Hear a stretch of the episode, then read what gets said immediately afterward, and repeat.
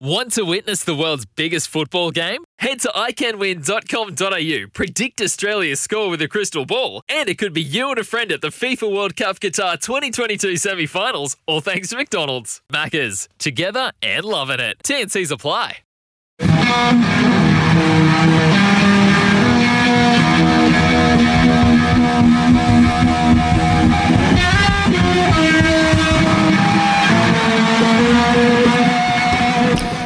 Is Jimi Hendrix. This is Mount Rushmore, and today our subject is uh, English and New Zealand cricket test captains. The most impressive in your mind, most successful maybe, uh, your favourite maybe. Uh, let's have a go. Uh, it's uh, Logan Swinkles, uh, producer, and myself having a crack at this.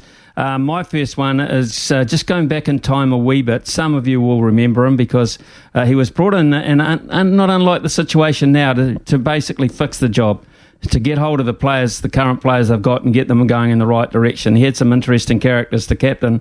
Uh, he wasn't the greatest uh, opening batsman of all time for England. In fact, his numbers aren't that flash at all, but his captaincy record is very good. 31 tests in charge, 18 wins, 4 losses, 9 draws. This bloke uh, was a fixer. His name, Mike Brearley. Strike bowler Richard Hadlee is given the opportunity to finish off the England innings. He bowls to England captain Mike Brearley. And mixed up with that was a very good shot from Brearley. No uh, hesitation there. He was into the hook shot before umpire Spencer's call came along. Oh, you didn't tell me you're chucking a bit of Richie Benaud in there as well. Oh my God, my day's made. Oh, fantastic, Mike Brearley. What about what about your number four? You can thank Brian for that. He was uh, beavering away. Brian. Getting- he was getting those clips for you. That was outstanding. I love hearing that uh, the old school commentary, man. That's just so cool. Mm. Uh, so I think I believe both of us we've gone for a split here. Uh, England and New Zealand very evenly represented here in our Mount Rushmore of England New Zealand Test cricket captains. Uh, my first one, I believe, might be a little bit further away up in your rankings. Uh, I've gone with Andrew Strauss, uh, captain there to, to 2006 to 2012. 50 matches under the helm in that space, he had 24 wins, 11 losses, and 15 draws. So that was a winning percentage of exactly 48%. Uh, and I mean, there's a good case that he could be one of the greatest uh, English cricket captains of all time. I, I no doubt you have uh, your opinions on that, Smithy. His tenure probably really took over in 2009.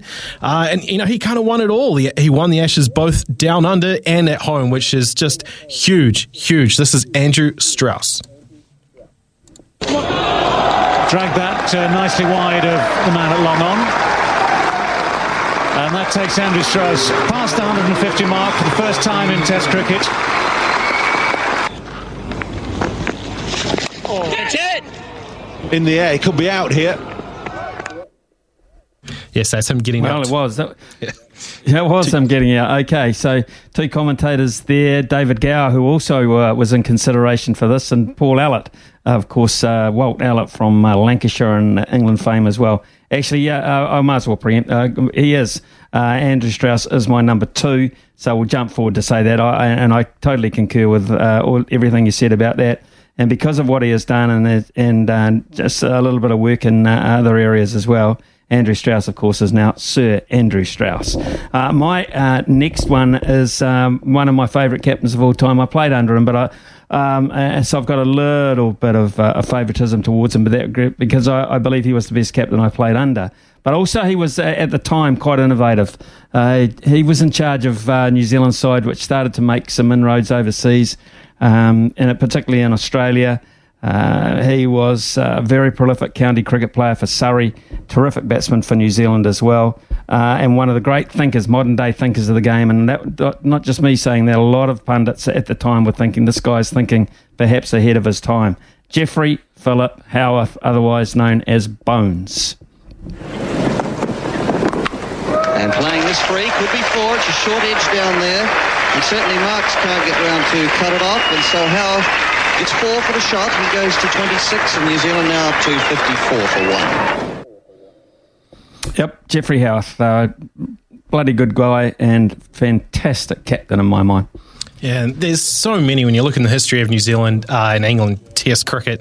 There's so many to choose from, so many that we're, that are missing out here. It's always the case with Mount Rushmore. I'm going to just bring in here uh, my second English pick here before I get to my my great New Zealanders. Michael Vaughan, 2003 to 2008, 51 matches under the helm there for a 50 point 98% uh, winning percentage. He came in off the back of uh, Nasser Hussain's tenure there as captain.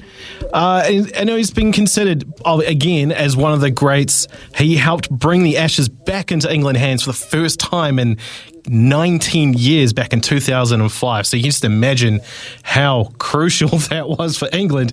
They're kind of in that space now. They, they want to be winning. Uh, so Michael Vaughan helped do that, and he's just a great, great cricketer. Shot. It's over the top mid wicket. It's got the legs to reach the boundary, and Michael Vaughan has his 18th Test match century. There it comes, and he's hit it to the man in the deep, who takes an excellent catch. Marshall, a really good fielder, a really good catch, and the end of a really good innings from Michael Vaughan. Vettori has five wickets at Lords. It's been a day for the two captains, Vettori and Vaughan.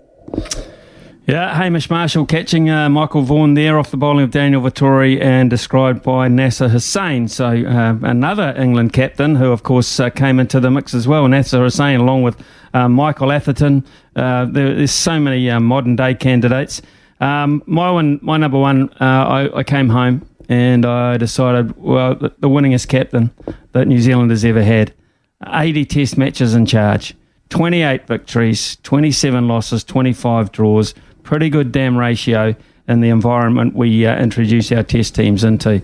Uh, great thinker as well, uh, terrific uh, left hand uh, opening batsman, top order player. Uh, remember the day that he came into Test cricket and looked as very much at home there, very relaxed, cool, calm, all the characteristics of a good leader. Stephen Fleming, without doubt, for me, New Zealand's best Test cricket captain.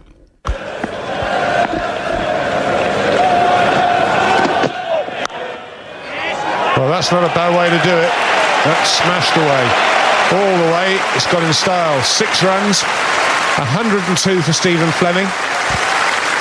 Seventh Test 100. It's well overdue. But he is good to watch when he gets going. Just 161 balls, 12 fours, and two sixes. Yeah, yeah. It's just the fact that Stephen Fleming wasn't able to convert as many um, 50s into hundreds. Otherwise, he'd have gone down as one of the greats. Uh, Logan, last say for you. Uh, Fleming was my number two. Uh, growing up watching cricket as a Kiwi kid, I idolised Fleming. I was a left-handed batsman, and just seeing someone like him, his tactician like as his nous there sitting the fields, he was just always incredible. I just absolutely admired the way he approached the game. But my number one, and being a Tauranga lad, Smithy, I don't know if I could ever set foot on the campus of Tauranga Boys College again if I did not put this man in my number one. I know it's a lot more recent. He is the current captain, uh, taking over in 2016, 38 matches under his helm so far. Great winning percentage, 57.89, and he helped bring us that World Test Championship. Of course, Kane Williamson. Yeah. No third man. Again, he gets it down into that region. Two coming back for the third. Yes, that brings up the three figures for Kane Williamson.